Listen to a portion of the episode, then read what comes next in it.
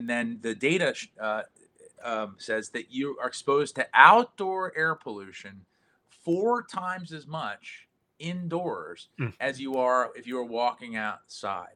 Um, and so it's more concentrated. So, so what that means is that you need to implement mechanical interventions into your indoor environment, mm. spe- specifically HEPA filters uh, and what they call ULPA filters, which is like the next level up from HEPA. HEPA stands for high efficiency particulate arrestants, which is 99 and three quarters percent effective, um, and uh, and then ULPA is is a notch up from that, and that takes out particles down to 0.1 micron, so like atmospheric dust.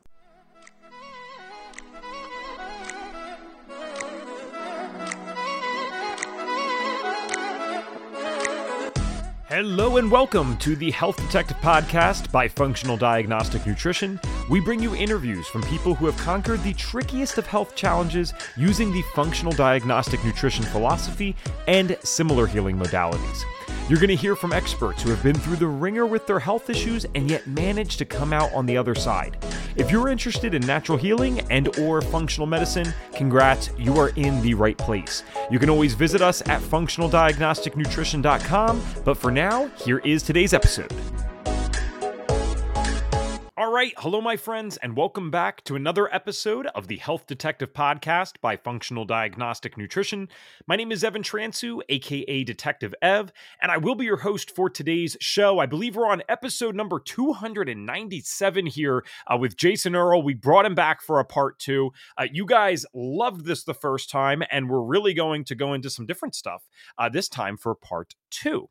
So I'll read his background and then I'll explain what we're going to be focusing on today in case you maybe didn't hear this last time, his first episode. This is not something where you would have to go back in time and listen to the first episode to understand this. In fact, I would stay with us today, enjoy this episode, and then you can head back there because uh, that was a good one. He basically put on a masterclass on mold. It was an excellent episode.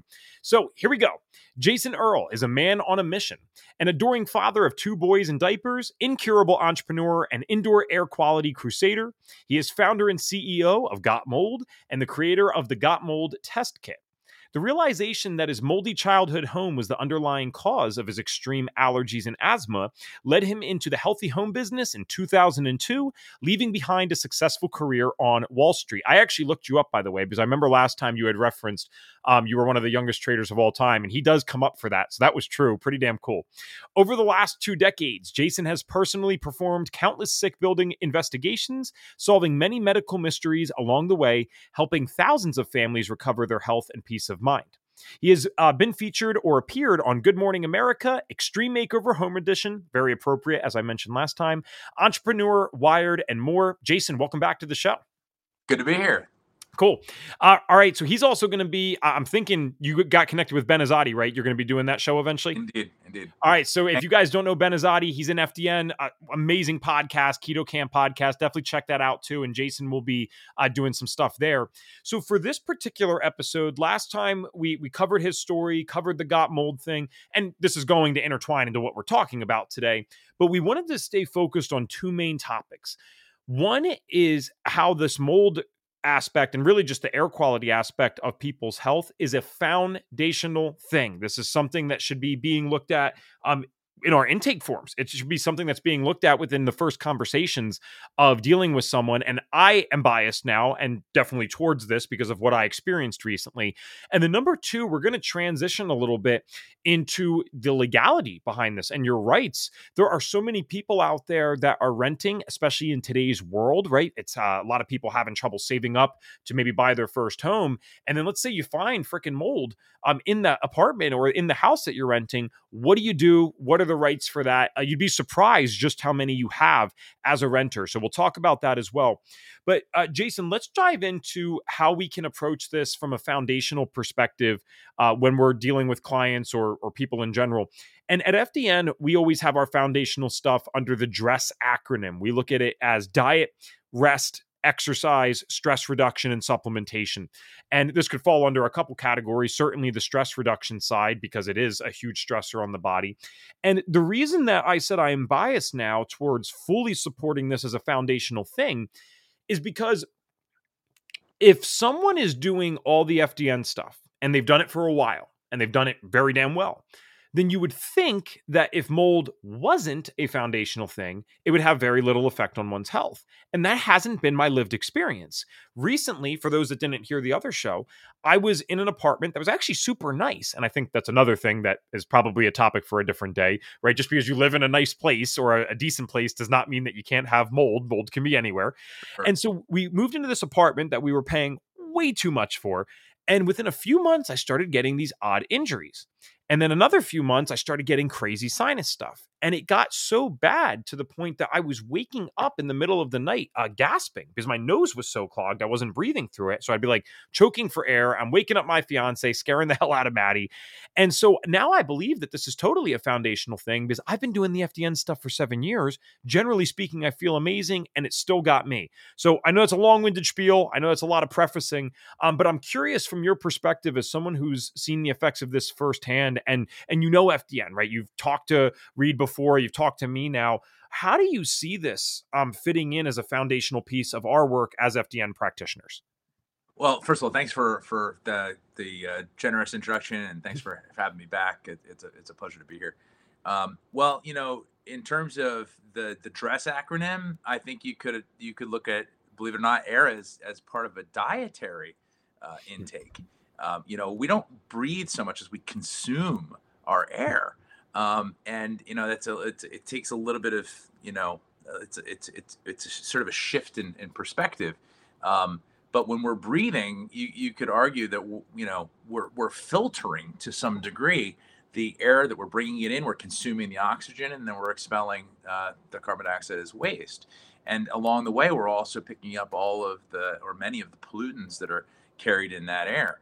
Um, so so we're consuming air, um, and we do this at the rate of if you if anyone heard our first show, 13 to 15 times a minute, which mm-hmm. comes out to 20,000 times a day. Um, and so you know that's look at if you look at this as 20,000 doses. Mm-hmm. Um, it's hard to imagine that you're going to be able to do anything in terms of nourishing with three meals a day or a handful of supplements uh, to to counteract the effects of of what what I would argue is also uh, a stress. It's a mm-hmm. repetitive stress if you're uh, if you're doing this and you're doing it uh, in an environment where the air quality isn't pristine. Um, and so you know the the the reality is is that there is no such thing as neutral air.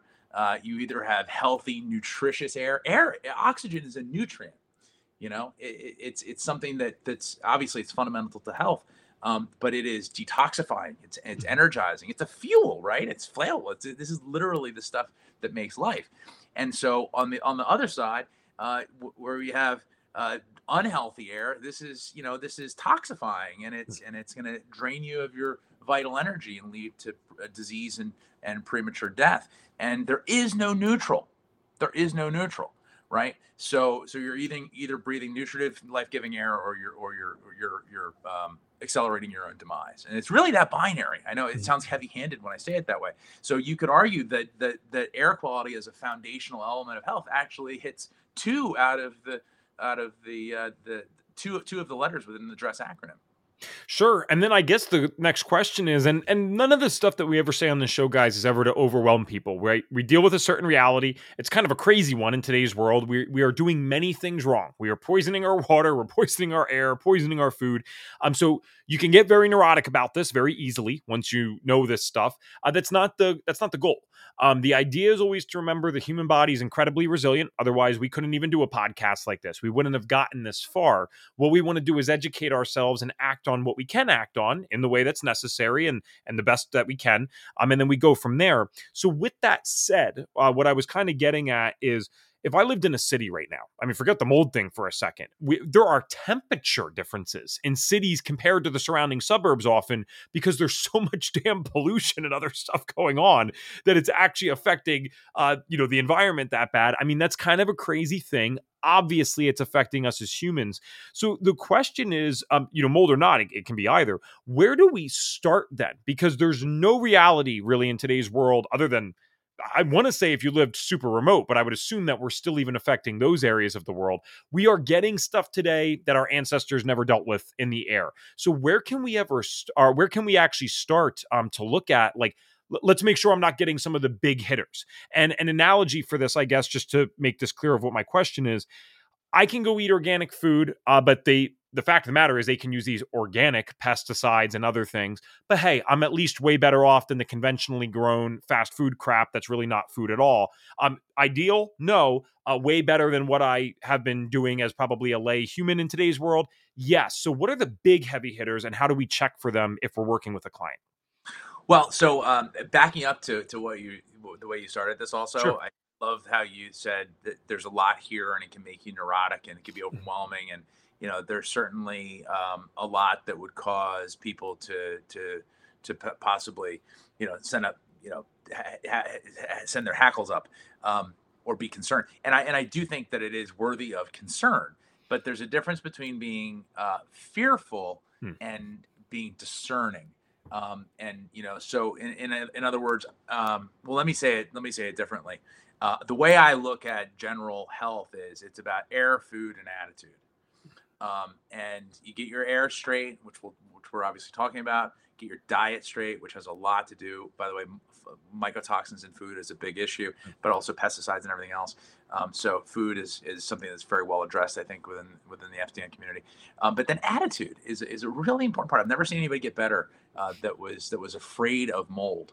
Hmm. Um, because it's such a fundamental part of our of our world. It's like being afraid of you know sunlight or gravity. It's just it's so it's so basic. And I understand that it causes so much disruption. And I'm saying this being someone who went through this and helps people go through this. Um, and I understand why people experience this kind of fear, but that but that doesn't lend itself to healing. You know, there's a certain degree of accepting the fact that this is part of our part of our world, um, and then learning how to be discerning about the decisions you make uh, so that you can successfully navigate around it. The, the analogy I use is, you know, it doesn't it doesn't make sense to be afraid of the traffic light up ahead, right? Uh, you're going to make a left turn, a right turn, or you're going to go straight.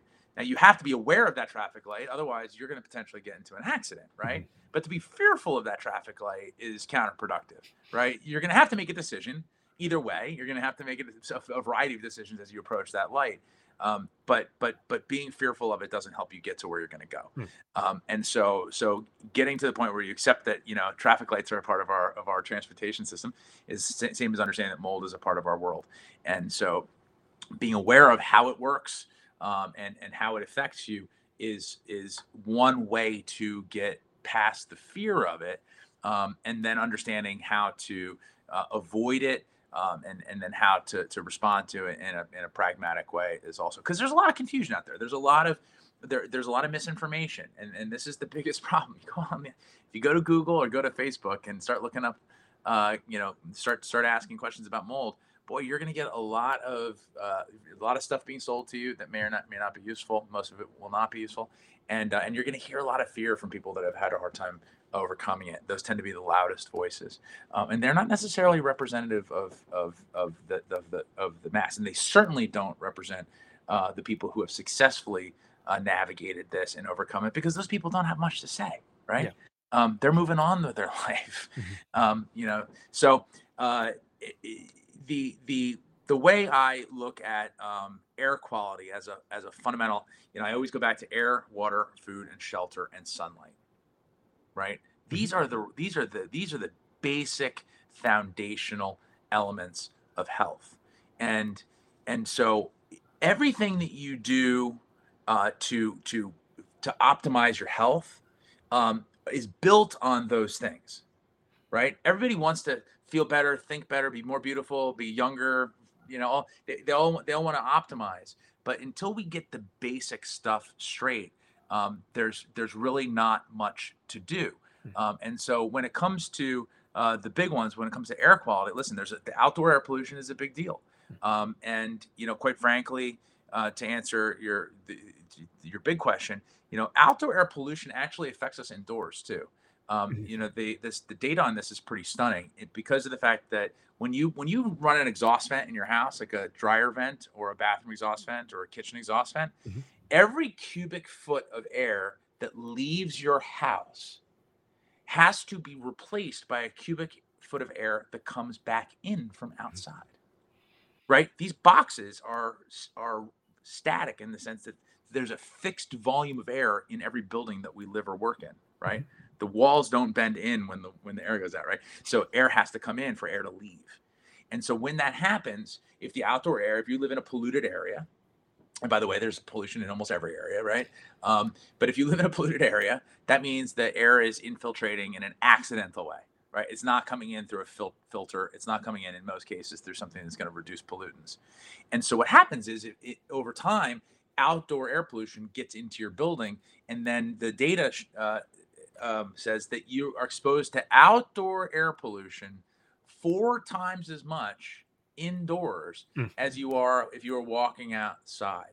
Um, and so it's more concentrated. So, so what that means is that you need to implement mechanical interventions into your indoor environment, hmm. Spe- specifically HEPA filters uh, and what they call ULPA filters, which is like the next level up from HEPA. HEPA stands for high efficiency particulate arrestants, which is 99 and three quarters percent effective, um, and uh, and then ULPA is is a notch up from that, and that takes out particles down to 0.1 microns. So like atmospheric dust, even virus, things like that. And so when you see uh, companies like IQ Air, they have hyper HEPA, and you see I forget what uh, Air Doctor's version of that is, but those are those those those pores are much smaller in the in the HEPA.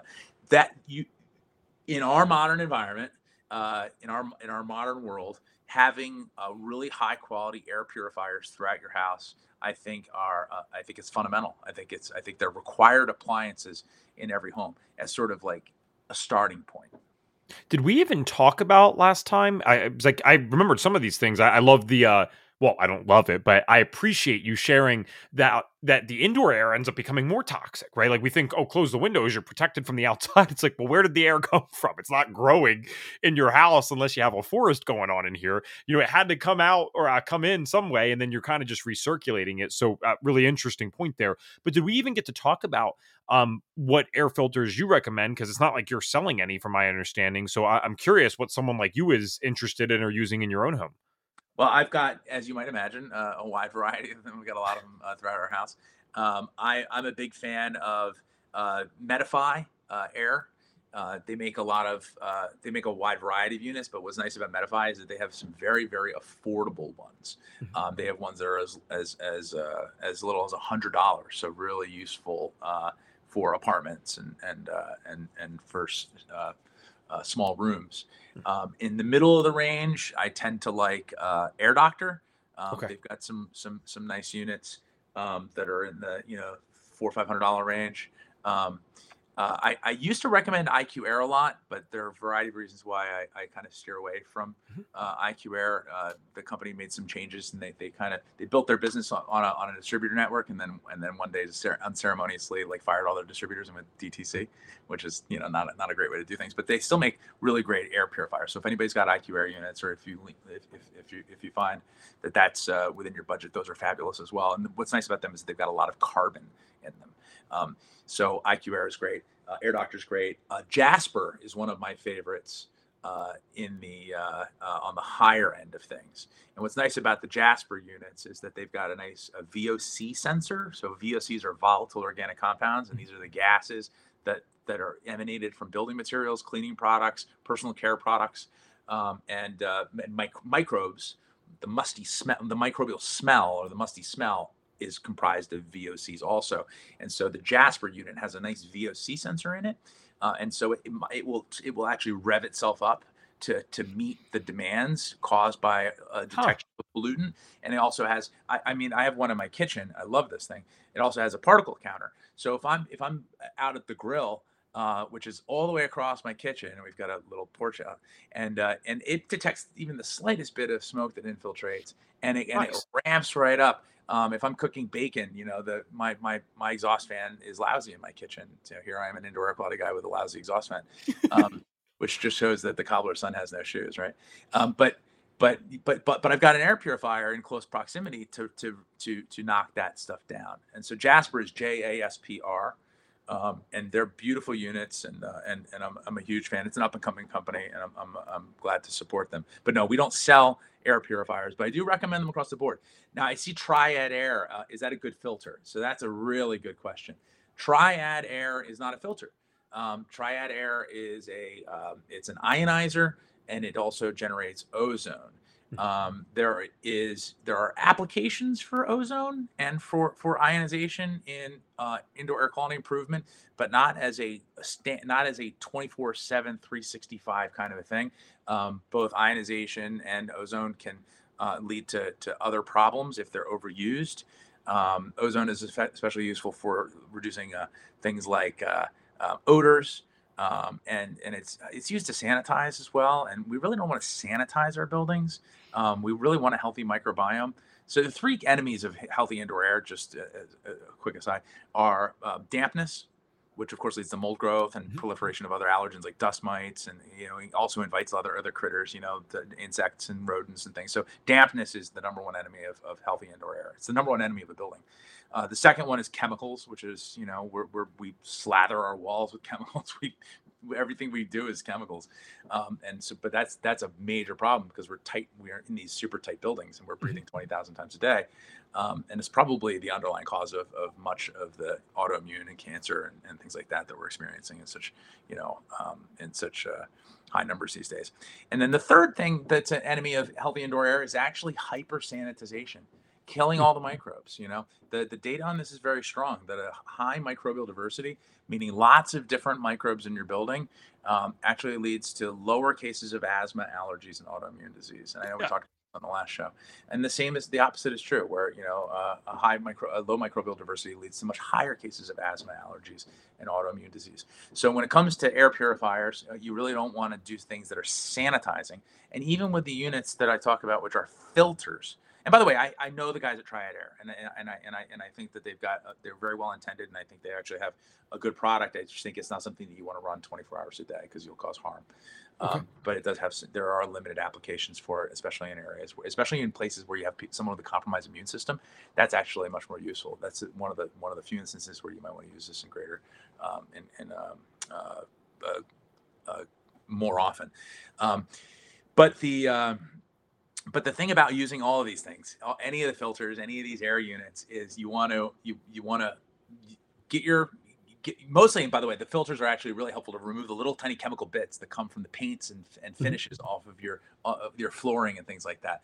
Uh, that stuff's deeply respirable, and it's also uh, it's also really nasty stuff. So we want to get rid of the particles in our air, and we want to get rid of the VOCs and things like that. And then occasionally you want to open your windows and bring nature back in, right? Because we don't want to really get we don't want to sanitize this to the point where we're not having any exposure to nature in our buildings. Because what happens is if you don't use it, you lose it. Your immune system stops recognizing these things, and then when you actually do have an exposure of, of any significance, you have a disproportionate reaction to it. Uh, so many things here. One with the window thing, I think eh, as winter's approaching, for many of us listening, not all of us, uh, you know, it can be harder and harder to justify and do. Uh, I always do it when I'm in the car, and we we never talked about this last time, Jason. One of my, if your favorite topic is probably mold in the health space, I'm assuming I love uh, light, and I love studying artificial light and the natural light and what it does um, for us. And so, one of the things that I adopted several years back, and people look at me like I'm ridiculous, I don't care if it's 20 degrees. I crack the windows in my car and I just turn the damn heat up. Um, heat compared to air conditioning, especially in a car, is not going to you know raise your uh, fuel cost that much. Like you're you're barely touching anything there. Air conditioning is different. And so when I I, I do that just so the natural light gets in unfiltered, but there's also this added benefit of the air side. And so one of the cool things that now I do is I, I, don't care if it doesn't have to be a beautiful car, but if I have the sunroof, that's what I want. Like I gotta have something that I can open up and get the light in, and it makes it much more manageable from the heat perspective for those that are saying they're too cold.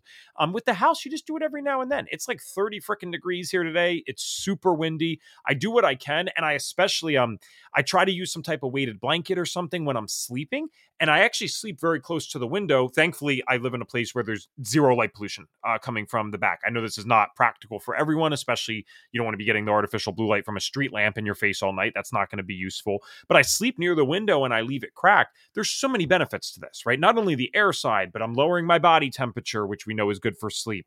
Um, there's a million different things here. So I, I like that you brought that up. We were talking overall about how this can be you know kind of a foundational thing and there's one thing that i want people to understand and even myself because you might have a different opinion on this than mine currently is based on the information that i've received previously. A, a lot of people could say okay cool the first thing i'm going to go do then now that i heard this today is buy an air filter um, for the apartment and for the house or whatever it might be. If someone is truly dealing uh, with mold in their environment. Is an air filter, an air purifier rather, ever going to be enough for something like that? So, for example, uh, my fiance and I discovered a black mold growing in our HVAC system. So it was coming directly out of the air conditioner. It's sitting in the vents, and every time that got turned on, it's blowing the stuff into the air. Uh, certainly, an air purifier is going to be better, but uh, there's people that really don't know this. Is that ever going to be enough, or do you need to remediate or remove yourself from the situation? Well, that's a very good question. Um, when it comes to an air quality issue of any sort, there's only three things you can do. Uh, one is source removal, which is essentially remediation. Um, and that's not always possible or practical uh, for, for, for a variety of reasons, financial reasons. Sometimes it's just a timing thing. Mm-hmm. Um, and so, you know, that it, sometimes you don't have control of the property, like in a case where you're renting. Um, and so that that's a major issue the uh, so so so source control is is ideal but not always possible. The second thing you can do is dilute which is bringing fresh air from outside. Now that can be mm-hmm. done by opening windows which of course you can't do if it's too hot too cold or too humid um, and, or for any length of time, or if, of course if you're concerned about you know if you're on the first floor, you know it's not always a great idea for security reasons. Um, but but getting fresh air indoors is a really good idea. Listen, Florence Nightingale figured that out, right? She she she said you know you got to open the windows and you got to let light in, light and let the air in, and seriously, and she was able to to to transform health. I mean, she was the she was the first person to say, get you know, get some fresh air in here, and, and next what you know, a concept. people got much better. You know, it was it was it was transformative. Um, and so, you know, dilution has its value. And there are, by the way, there are mechanical systems called ERVs and HRVs, which allow you to bring ex- expel the stale air and bring in fresh air uh, uh, in a way that uses a heat exchanger. So you're not just blowing out air conditioned air that you've invested money in or, or heated air. And so that's a, a really useful tool for homes. Uh, you know, installing air exchange systems can also be very helpful for buildings that have VOC problems, which is very common because we build buildings that way. That's kind of the default setting. Um, and then the third thing you can do uh, is you can filter the air. Um, so that you know, obviously putting in HEPA filters, and especially with carbon, this is this is very important. The thing is that the only true solution and the only long-term thing is really source control. Mm-hmm. Dilution is helpful to buy you time.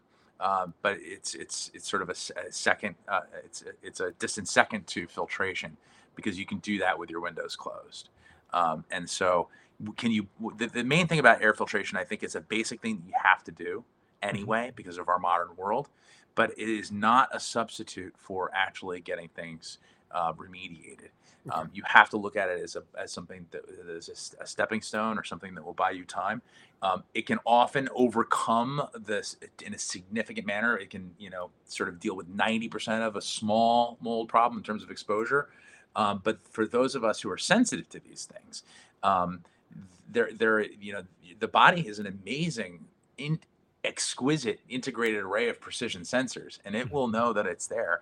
And, and you will not do well while that is sitting there. It's going to be like the pea under your mattress, like the princess and the pea. It'll be that thing that's constantly bothering your immune system. Um, and so um, I, I, highly recommend that people use them as a tool to get you to where you're going, but not as a substitute for actual source control and remediation. Okay, and I, I've experienced this firsthand. I did not splurge to get a super high level air filter. So fair enough. But one thing that was crazy to me, I could not believe I was still experiencing the symptoms with this, is when we were at the apartment, we had we had two bedrooms. One was used as an office though. But the office was where I had all the lighting and the, the windows were uh, massive because I wanted the the bedroom dark for sleep and I wanted the office light for when I'm doing my podcasting, Zoom calls, or whatever it might be. So we move an air mattress into the uh, office room to stay away from the mattress too, just in case it was that was the source of the mold. We had no idea at this point. And we're sleeping on the air mattress right next to the windows with it open. And I'm still having the issue of like waking up and and experiencing these things. So I'm not just sure if that's because I was in it most of the day uh, without the windows like too widely open because we lived in an apartment complex. There's noises outside and stuff. I, I don't know why, but it was like when I switched the environment, that's when it immediately felt better. And thankfully, I've made a, a lot of progress over these last uh, basically month and a half, two months since we've been out. Uh, some of the vertigo's dying down, the dizziness is getting a lot better. So I'm excited to hear that. I, or uh, or see where that goes, not hear that. Uh, one thing I have, just a selfish question, but I think a lot of people were wondering this one, and then we'll move into this legality side. And by the way, we got 33 people with us live today, especially since this is a part two. Uh, feel free to ask any questions as we go along here for Jason. I'd be happy to prioritize some of them. The shower question. My vice, my dirty habit is that I love showers. And the worst thing is, we're back at my parents temporarily, but my parents have an infinity water heater. That is my time, man. I come up with my best ideas. I'll be reading on my freaking Kindle on my phone in the shower. I'm I'm ridiculous. And of course, that builds a lot of steam. Uh, there's dampness, and I've already noticed. Okay, do I want to create the exact same problem here that I just had at the apartment? Uh, so again, funny question, selfish, but is there an additional thing that you can do to control the dampness in a bathroom? Because the fan is not working for this. I've cracked the window to let some steam out. That's not working. But are there any things out there that would actually work to control that? I mean, it sounds like your bathroom exhaust fan uh, isn't working. Um, okay. Or, or it's or it's undersized. Um, and by the way, a lot of those bathroom exhaust fans actually vent like into the ceiling uh, or into an attic or you know they need to go outside. And so you know one of the things that i that, that i use smoke tubes and stuff professionally but you know what works really well is a piece of toilet paper. You just hold it up to the fan and if it doesn't hold that if it doesn't hold the toilet paper up against the grill hmm. up against the grate then it's probably not working sufficiently. Um, and you could do something like you know, light a match and see if the smoke goes right out. It really has to. And you should be able to track and see, go to the outside of the building and see where that exhaust vent goes. And building management should be able to show you as well, right? That's a that's a that's a fundamentally crucial part of a, of a healthy building. Um, kitchen exhaust vents, bathroom exhaust vents in particular. Um, and what's funny is that they often put them over the toilet. Um, these are not fart fans. These are for moisture. Um, you know, they're designed to reduce um, the. They're not. They're not there for odors. They're there for for for humidity. Um, and so, uh, no, I mean the bottom line. Is, but but you know what? As a tangential uh, point, and this is a really important one, is that um, people often ask us about mold on the grout, a mold on the the the grout and the caulk in their shower. Mm-hmm and ask whether or not this is something that they need to be concerned of, you know, concerned about. And the the reality is that you've got a lot of a lot of uh, mold growing on on your tiles and stuff. You probably just need that's kind of a hygiene thing more than sure. anything else. Um, but it also sometimes means that you've got too much latent moisture. So a squeegee is useful. Get the moisture down into the drain. But what's more important than uh, the mold growing on grout or caulk because that's actually really not a health hazard for for for the vast majority of people. Um, the the bigger concern would be missing grout or caulk. Okay, because when you have little gaps in in in in these uh, in these seals around tiles and especially oh, where okay. the tile and the tub meet, which is called a cove. so where these two uh, uh, surfaces meet on a perpendicular plane, uh, and this also occurs at the base of the tub where the tile floor meets. Right, mm-hmm. these areas you want to look really be very careful about not allowing grout and caulk to fall apart there. Uh, you want to make sure that's always fresh because water gets in those drip, drip, drip, drip, drip. Once water gets in, it does not dry. Water gets behind the walls, uh, behind tile walls, very, very easily when there's missing grout and caulk, and you won't know. Uh, mm-hmm. you won't know until the tiles start falling off, and if and, and and oftentimes there's a bedroom right on the other side of that with your head right against that wall. Sure. So a lot of the really significant mold exposures that I've seen actually came from these very small, almost imperceptible leaks around tiles, around uh, around uh, bathroom surrounds, uh, wow. shower, shower, and tub surrounds, um, and then and then they impact that wall between the bedroom and the, and the bathroom. And so it's it's something to be very very aware of. Okay, great. I'll do the paper um the toilet paper trick. That sounds actually really good because I I have been kind of concerned. I'm like it you know, I grew up in this house. So building management's my dad, by the way. So I'll ask him about the vents and see see what's going where here. Um, you know, because at the very least, even if we're not going to be here forever, um, the last thing I want to do is leave my parents with this. Uh, once I'm gone, um, I, again, I can change the showers pretty easily, I think. But I, it doesn't make sense. I'm like the fan should be working regardless, and it's like afterwards sometimes like holy cow, the the room's like filled um with dampness. And again, I don't want to walk into the same problem. Thankfully, I feel good right now. Everything's fine here, but yeah, would like to prevent the problem. And I'm sure there's other shower lovers out there that were wondering. Uh, we do have some questions from the audience. I think uh, it'd be really cool to go to, go to them if you don't mind. Let's do it. Nice. We had someone ask, "Do you need to move out if there is black mold in the house?" Well, uh, it depends. If you're experiencing uh, symptoms uh, and and uh, and and especially during remediation, it's often useful to to move out uh, to give the especially if the, if the test results show that that it's impacted areas that that that are primary living spaces uh, that you're going to need to to to to not be in during the cleanup. That's absolutely crucial. Mm-hmm. Um, but the most important thing about finding if you've got black mold in the house, the most important thing of any mold, okay, so black mold is kind of a, a kind of a uh, a misnomer. Um, there's no such thing as good mold growth of any significance in your house unless it's growing in the brie in your fridge, right?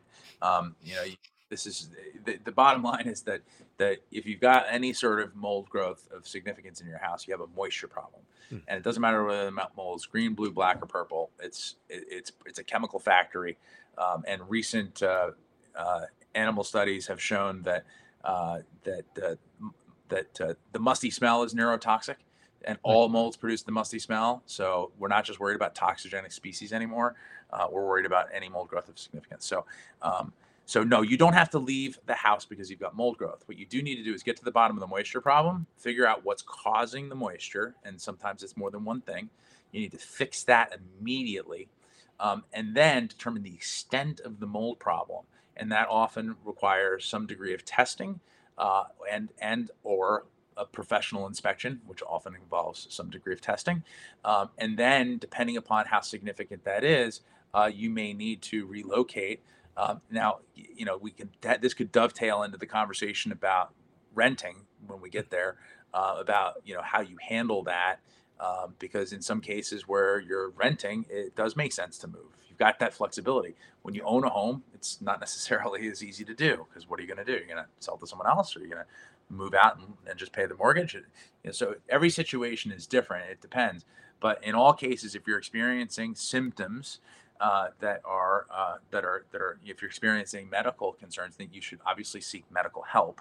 Um, and and if these persist and and you're unable to uh, reduce exposure through things like air purifiers and and sleeping in different rooms, then then it's often a good idea to relocate.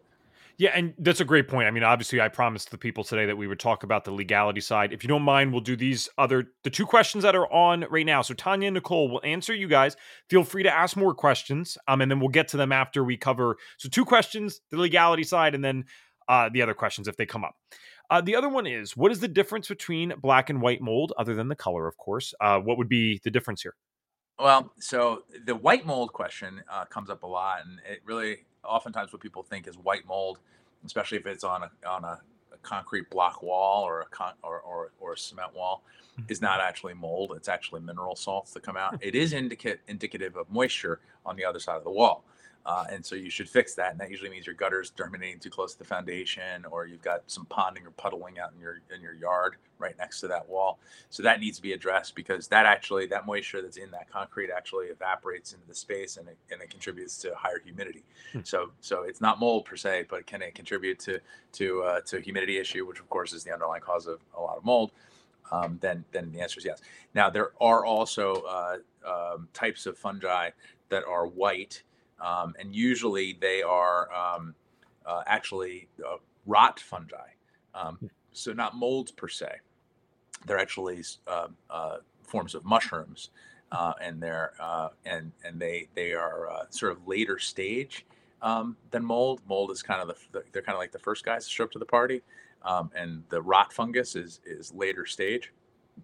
Um, there's also sort of light colored uh, they can be they, they under the microscope they can almost be, appear colorless, um, but uh, they're white or, or yellowish, um, and so those those are also um, common dominant outdoor type molds, aspergillus um, and penicillium types, and uh, so these are these are very common molds, but uh, they to back to my my previous answer there's no such thing as good mold growth of any significance in your building. If you whether you've got black mold white mold whether it's a, a wood rot or whether it's a sort of one of these early colonizers which means like the first molds to show up when there's a water damage issue. Um, they are all to be looked at as warning signs. Um, and and and not again not to be afraid of them but to be aware of the fact that there's an imbalance in your home. Yeah. Um, there's and, and what we're looking for in all these cases is to find a healthy balance with uh, with moisture in our building. Right. We need a certain amount of moisture. Uh, you should get humidity gauges. Everybody here should get um, digital humidity gauges and, and try to keep your indoor humidity between 40 and 60 percent with a target of 45 percent.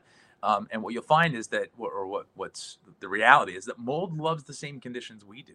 It just likes a little more moisture. So it likes the temperature. It likes the stuff, the way we build our buildings. It likes the stuff we build. It likes Florida. Yeah, Florida like, for the winter, right? Exactly. No, I mean it's. I mean that's a. It's it's a it's a it's a dream. Florida is a dream. All these buildings made of paper mache and mm-hmm. and uh, you know chronic high humidity. So um, so the difference between those molds is essentially the species and the degree uh, and the and the kinds of, of conditions that are present but in all cases they're indicative of the same thing which is a moisture problem Thank you very much. And then this uh, question, I'm sure, will be a little bit more straightforward. And then we'll get to the legality side for you guys. And Nicole, I really appreciate you asking this because uh, Jason, I didn't know you before we moved out of the apartment. It was like a couple weeks afterwards that we got to talk. And so I took crazy person approach and we we threw away stuff and we threw away stuff that was expensive and I just didn't want to risk it. Uh, Nicole asked here if I lived in a house with mold previously, do I really need to get rid of all my belongings? And the reason she's asking it in that way for anyone listening to this afterwards or watching right now is a common thing that goes around the functional medicine space is that you should throw away the mattresses, the chairs, the clothes. So, what do you think about this one, Jason? The, the short answer uh, to this is it's a very common answer when it comes to these kinds of things, which is it depends. Okay. Um, and, and I know that's not the answer anybody wants to hear, but it really does. There's so many different variables in this. So I'll give, I'll see if I can give you a, a short and sweet um, answer. So there's a difference between mold spores and mold growth. Okay, spores are the seeds, if you will, uh, or seed-like uh, hardy reproductive capsules that break free and uh, and and go forth and prosper. The goal is to go and colonize somewhere else. Um, when you've got mold growth in a building, uh, the spore counts are often very high, and then they settle out of the air because gravity works, and they land on your stuff. Um, that is essentially, uh, if that happens a lot, then th- those items can become contaminated. Hmm. Um, those items can usually be cleaned. Uh, this is this this assumes that they have not been directly wetted or have been exposed to a pro, uh, to high humidity for a prolonged period of time. Mm-hmm. So prolonged period of time when it comes to mold and moisture issues is three days. So it's not like we're talking weeks or months. Um, you know, if you if you have high humidity for for for more than two or three days, um, then you can have surface growth start to start to emerge. And when I say high humidity, I'm talking above sixty percent. And oftentimes, as soon as you go up to seventy percent, eighty percent, the the number the, the, the timeline um, shifts dramatically. It gets shorter and shorter and shorter. The higher the humidity, the shorter the timeline. Um, okay. So you know what you have to do is it, oftentimes this takes some evaluation by a professional quite frankly but it really depends on the nature of the moisture problem that caused the mold problem. So if your stuff got wet and it stayed wet for more than three days then you should throw it out quite frankly unless they're items of very high monetary or sentimental value which should be dealt by dealt with on a case by case basis. They can often be restored but you have to do the math on that and see whether or not the juice is worth the squeeze um, because oftentimes it can cost you more than the item is worth to clean it and restore it. Um, but if, if you've been in a moldy building uh, and the the uh, the items have uh, and there's been high spore counts, um, but the mold is not actually growing on the items, there's a big difference between stuff that's been in a moldy space versus stuff that has become moldy. Um, and so, if the stuff has just been exposed to a, a, an environment with high spore counts, those items don't need to be thrown away. They can usually be cleaned. Either uh, you know your clothing and, and porous items like that can be sent to a dry cleaner. Uh, I highly recommend using an organic one. And what I mean by that is one that uses CO2, not organic perchloroethylene, which is you know an technically an organic chemical, the nasty dry cleaning stuff. But you want to use a healthy dry cleaner or a healthy laundry that doesn't use fragrances, by the way um, and uh, and you can get that stuff cleaned and restored. Um, but things like mattresses, um, generally don't need to be disposed of. People do it all the time, uh, unless they were in a high humidity environment or they were directly wet. Um, and so it's. However, I would also say that most mattresses should be thrown away uh, because most mattresses are loaded with flame retardants and and uh, and springs, which can poten- potentiate with EMF and all sorts of weird things like that. So, you know, you like the the, the old school mattresses uh, are, are are essentially uh, unhealthy and and uh, and are an, are an environmental exposure issue by themselves. And there's a whole new fleet of new kinds of mattress brands out there between Casper and Avocado and Leesa and all these different brands that make really beautiful, healthy, organic mattresses now. That if you're looking for an excuse to get a healthy one, take advantage of it, mm-hmm. but don't think that you need to throw it away just because it happened to be in a building that had mold. Well, I felt bad for a second, and then I felt good again because I'm like, okay, well, it was a normal mattress. It was like new as of like a year ago, so I felt really stupid. But so, so now I'm neutral on it, and I'll go call up avocado. So thank you very much, and uh, thanks Nicole for the question. Great, uh, a great point because I think that comes up a lot for people. And I took the approach, you know, all jokes aside, I took the approach of really what we threw away was about two grand worth of stuff. And is that a lot of money? It can be yeah, I, I don't want to like act like two grand's nothing, but to me, with how bad I was feeling and how bad I felt in my life and how much I've spent on my health, I'm like, I'll take the risk and I'll get a new damn mattress. I'll figure it out. Uh, that's that's that was for me. At a house, if like the whole house was screwed up and you're talking about tens of thousands of dollars worth of stuff potentially, uh, I love what you said. Get a professional involved and get them checking it out. It's going to be way cheaper in the long run uh, than throwing all that stuff out. So with yeah, let me, that, let me jump yeah. in there for one second. Let me just sure. Um, it's really important also with anything that's non-porous, right? So that means anything that's wood, metal, glass, plastic, um, uh, anything that's got a finish on it. Uh, those things can all be cleaned. Uh, so you know, bed frames and and and dressers and these kinds of things. Where you get into tricky stuff is is um, you know a furniture that's partially upholstered. Um, you know, and uh, and of course people get really wrapped up around things that are high value and, and sentimental, like paintings and things like that.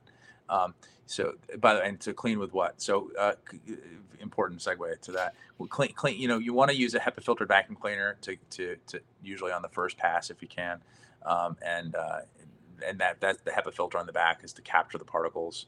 Uh, you don't want to use a regular vacuum cleaner. Please do not. You just spew it around. You actually break them up into smaller particles and it's deeply respirable. So, a HEPA filtered vacuum cleaner, um, and uh, and then you use a damp wipe. And this is this is very uh, this is contrary to a lot of what people say. You know, you don't need a mold killer. Uh, you don't need any sort of you don't need to kill mold to remove it. It's not like you have to sneak up behind it and snuff it out before you rip it out before you remove it. For your naked joke, yeah. yeah. You don't. It doesn't need to be. You know, you don't need to assassinate the stuff to get rid of it. Um, you need to just remove it, and so it, it, effectively you treat it like you would dust. And if you get your if you get your belongings essentially dust free, you have remediated them. Uh, my my number one inspection technique after remediation is a white glove test. Um, and if they pass the white glove test, then I'll collect air samples. But if they fail the white glove test, then the building's not clean enough for me to test. Hmm. And so I look at that. I use the same um, that same method. I bring that same simplicity to uh, looking at individual items. Um, if they're, you know, you, you just want to get them clean, visually clean. And by the way, clean in modern America is, is, is has been redefined as sterile uh, and that is not clean. Clean by definition is free of dirt and debris. Hmm. So we can rewind a little bit and use clean, and also clean doesn't have a scent. Clean doesn't have a smell. So no. Really? doesn't smell like Pine-Sol and stuff. if it has a scent, guess what? It's not clean. It's got a residual residue. It's actually got chemicals. And so I would argue that clean should be free of debris, dirt and debris, and chemicals. That's my definition of clean is that free of chemical residue as well. Yeah. I love listening to someone who is uh, smart enough and knowledgeable enough about a specific domain that and, and I do this with certain things, but it's very fascinating to hear you do this two podcasts straight and what you're carrying around in that head. And I'm sure you could do it for five more at least it's like you say something and then you also have to add the disclaimer to it because if you're actually aware of this stuff and knowledgeable about it, you know that there's layers to it. Like you actually have to, well, what about this and what about that? It's like, yes, clean it, but this is what clean means. And by the way, if there's a fragrance and it's that, and it's all accurate, it's just, um, again, uh, another little masterclass for people here in terms of learning. So we appreciate that. I know we won't have as much time to spend maybe 20 minutes on the legal side here. Uh, I'm fine with going a few minutes over if, if you're okay with that in your schedule. Uh, what I want to know though is, especially for the renters out there, Um, and I can actually use my my situation as the baseline. Obviously, guys, I don't think this needs to be said. This is not legal advice. Jason's not a lawyer. He's not going to come fight your mold case for you. Uh, but I was very surprised when I did some preliminary searching.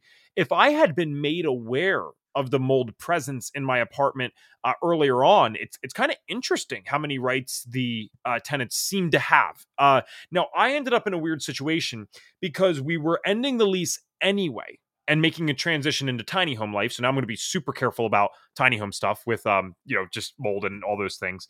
With that said, though, we were ending the lease regardless, and we just found out in the same month, oh my gosh, the way I've been feeling, or the reason I've been feeling this way was mold. We had no idea what was going on. And so, in the same month that we had already announced our leaving, that's when we found the mold. Um, someone like me wouldn't necessarily have much of any rights there, correct? Um, well, let's start with that. Is that correct? If you've already left, I, I'm I'm basically going to leave anyway. It's October 5th. I'm saying I'm leaving on the 31st. They're like, okay. And then October 7th, I find out, wait, damn, I have black mold in my HVAC system? Well, you know the the rights around uh, renting. And by the way, let me precede this little segment with: I'm not a lawyer. Uh, mm-hmm. I've never even played one on TV. This is not legal advice. If you have legal questions, consult with a lawyer. Um, however, uh, I've seen enough of this to to to mm-hmm. to know uh, sort of what works and what doesn't work, and also what the limitations are on these things. Um, you know, the, the, your rights as, as a renter uh, revolve around um, the landlord's obligation to provide uh, fit and habitable housing or safe and clean housing, depending upon which which uh, uh, municipality you read the the implied warranty of habitability. Um, and so, uh, when you're already leaving, um, you're essentially uh, uh, expressing your right to live somewhere else. Uh, and so there you go. That's your right. You have the right to leave. Um, and uh, and so that's one of the beautiful parts about renting, quite frankly, is that and it's one of the things that people don't really understand is that when you're when you when you have uh, a rental situation, the landlord um, is subject to legal doctrine known as the implied warranty of habitability. Uh, and this is legal doctrine in 49 out of the 50 states. Uh, it's not it's not applicable in Arkansas. Oh, I knew that one. Yeah. All yeah. Right, nice. And it's funny because I actually spoke to someone yesterday in Arkansas, and he knew this, uh, and and I thought that was pretty remarkable. Um, so the uh, the idea behind that is that um, well, there's a, a, few different sort of um, uh, well, there's a lot of nuance to it, but uh, if if you look at what is how do you define fit and habitable, or how do you define safe and clean? there's some subjectivity around that, right? Um, but if you have a health condition um, that is either caused or aggravated by by mold, uh, well, then uh, any sort of mold growth of significance in the building is in fact a, a hazard, and so mm-hmm. therefore it's not safe, certainly not clean, and I would argue that it's not fit or habitable. Um, and so, so in cases where this is a concern, most people who are renting are afraid to tell their landlord there's a mold problem because they think they're going to get kicked out or they, they're going to get in trouble or they don't want to you know impose or you know they want to save that complaint they want to save a you know keep an arrow in their quiver for something else who knows why. Uh, but most people are very sheepish around this.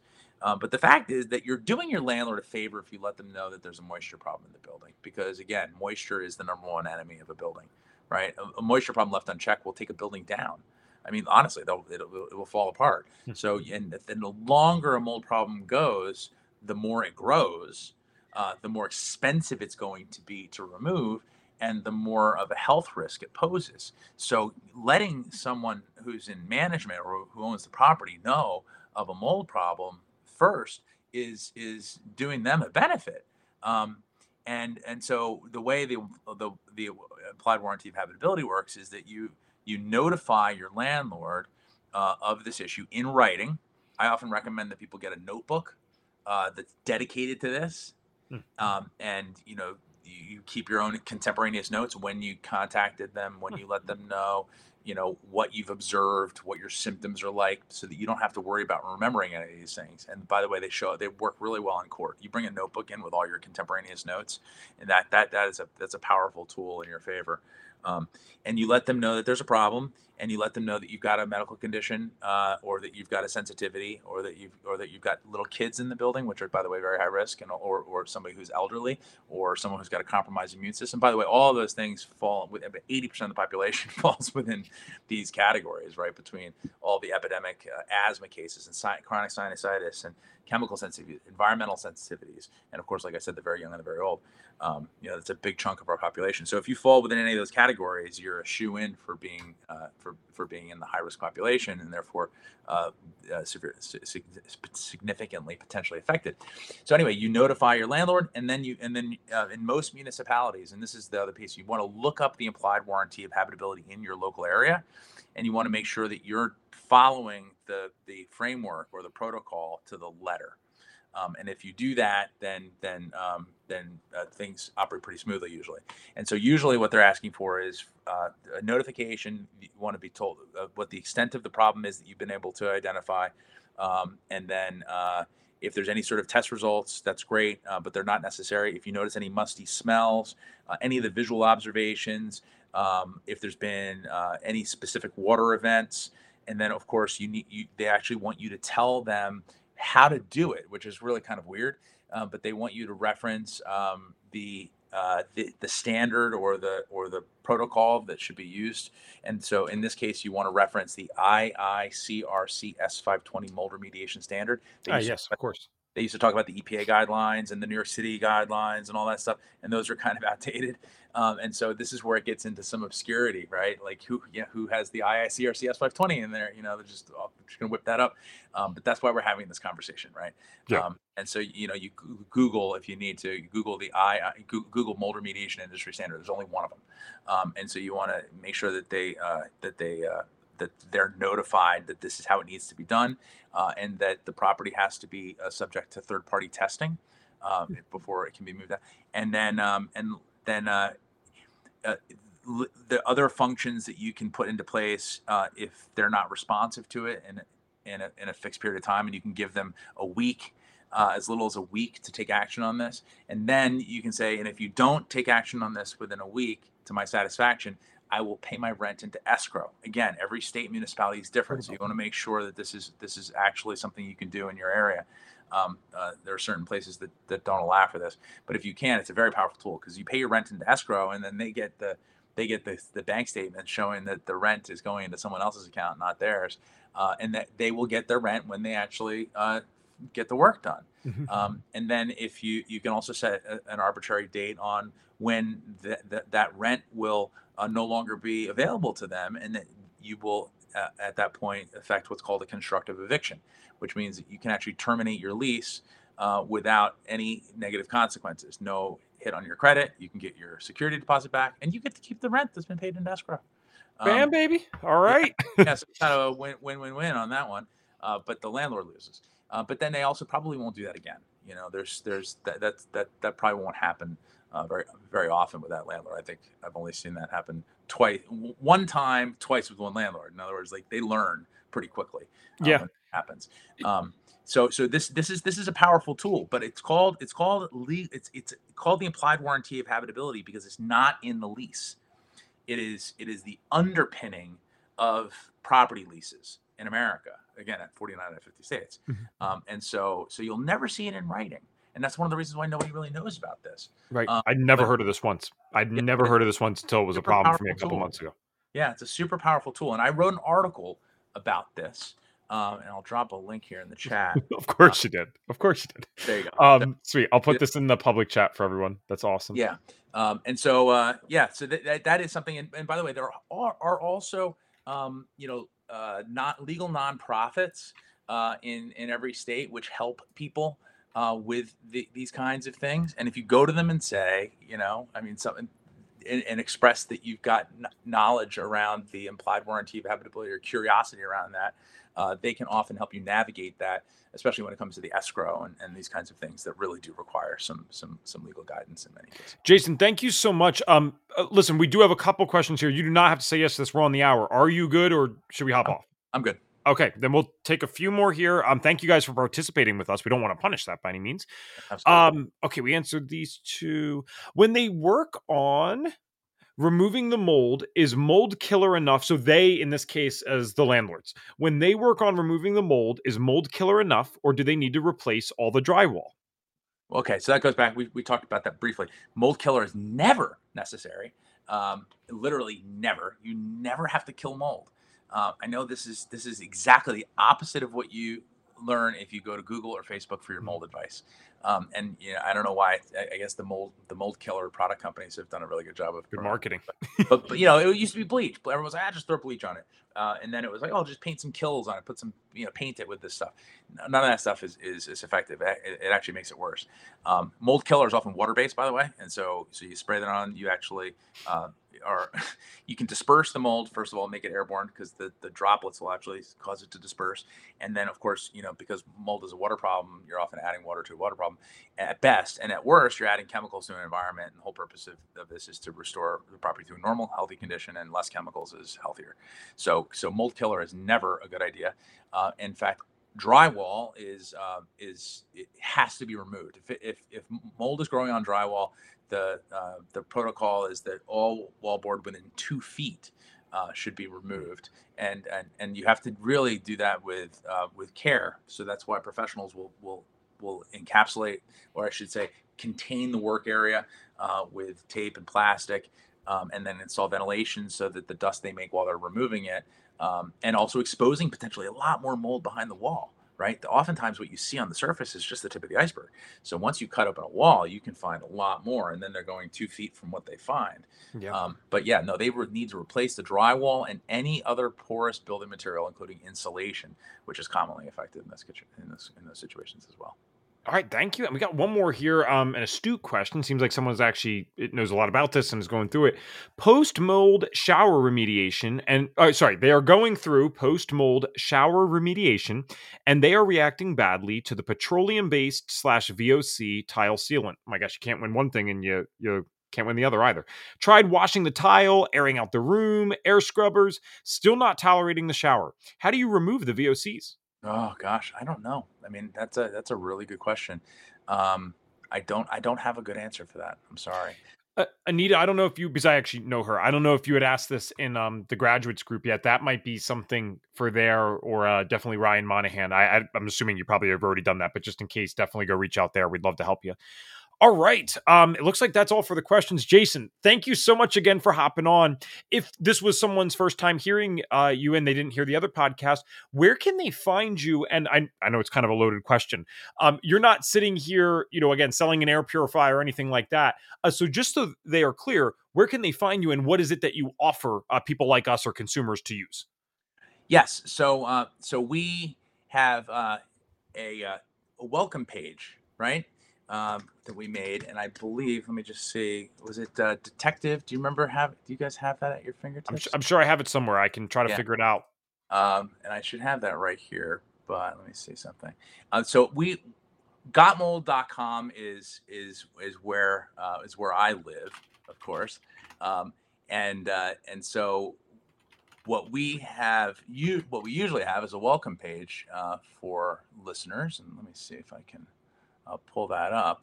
Um, but what what I what I my, my, my sort of day job when I'm when I'm not do, doing podcasts is we help people uh, with cost effective testing solutions. So uh, uh, as Evan mentioned when we uh, when we were when I was first being introduced, uh, we make a, a, very high quality at home test kit um, that uh, that we sell under the Got Mold brand. It allows you to test your air in up to three different rooms without the cost or hassle associated with trying to find and hire a professional. Um, and uh, there we go. There's a there's the link right Beautiful. there. Um, and thank so, you, Tracy. Uh, what a godsend. Yeah, there you go. Um, and uh, so through that link, there's a there's a discount available um, that allows, uh, and also you know it for for for uh, for the FDNs here uh, that are interested, uh, we have a, another special link which is fdn.gotmold.com. Oh, nice. And so check that out. That's a really good place to. So that's actually there's a there's an affiliate opportunity there uh, and that allows uh, you can sign up there and you can get a discount yourself, and then you can offer discounts to your to your clients. Oh, why do you uh, do this to me, Jason? Damn it! Now I'm on the. All right, we're buying it. Crap. Another thing. I get screwed from this podcast, man. Yeah. I swear. No, I can't wait. This is awesome. Thank you for setting this up. yeah, that, that is, uh, and w- that just went live. So we're really, really excited about this uh, this partnership. You'll see that it's actually co-branded, um, and so uh, so there there's a bunch of resources on that page. If you want, if you scroll down, you'll see uh, that there's uh, you know sample reports, uh, a video for how it works um, and uh, and other tools uh, that can help you promote this to to your audience if you feel so inclined. Um, and then if anybody has any questions, um, this is a, a, subject matter where there's a lot of confusion, and so we, we welcome these questions. Uh, you can go to uh, gotmold.com and scroll down to the bottom of the homepage, and there's a contact field there. Um, and I, I see every single question that comes through uh, and we we have legendary customer service, so we, would love to take those questions. Um, and the other thing you can do is go to Instagram at Got Mold, um, and there's a Ask Me Anything there, uh, and you can post questions there. And I like that because everybody gets the benefit of the answers. Right? Sure. Sure, nice. Um, really quick, if you don't mind, Jason. Maria asked if they'd like to know if our program, if FDN teaches us uh, teaches them how to treat or educate mold illness clients. Uh, so, Maria, in the main course, we're focusing on a lot of the foundational stuff that would not be um, necessarily including mold. Now, uh, Jason and Reed have been talking. Maybe that's a little premature, but there might be something cool in the future. As of this moment, right now, that's not something we're teaching in the main course. What we do have on the graduate side is extensive um, extra webinars for this, extensive training. We have a bunch of practitioners that can help out. Uh, but just to be clear, you would basically have to get through the main program first before getting those additional resources. Uh, totally worth it once it's there, but I just don't want you to think that's going to be an overnight thing. It takes on average about eight and a half months for people to graduate. So you'd be looking at about eight months before you could benefit fully from the uh, graduate side of this. So I think that is all for today. I'll share the Instagram link right up there. And if you're listening on audio, obviously I'd have this in the show notes for you guys. Uh, but Jason, thank you so much for coming on for round two, my friend. You are uh, very impressive with how much you can can store up there, uh, especially about such a specific topic like mold. I love listening to you. Thanks, Ev. I appreciate it. It's really good to be here.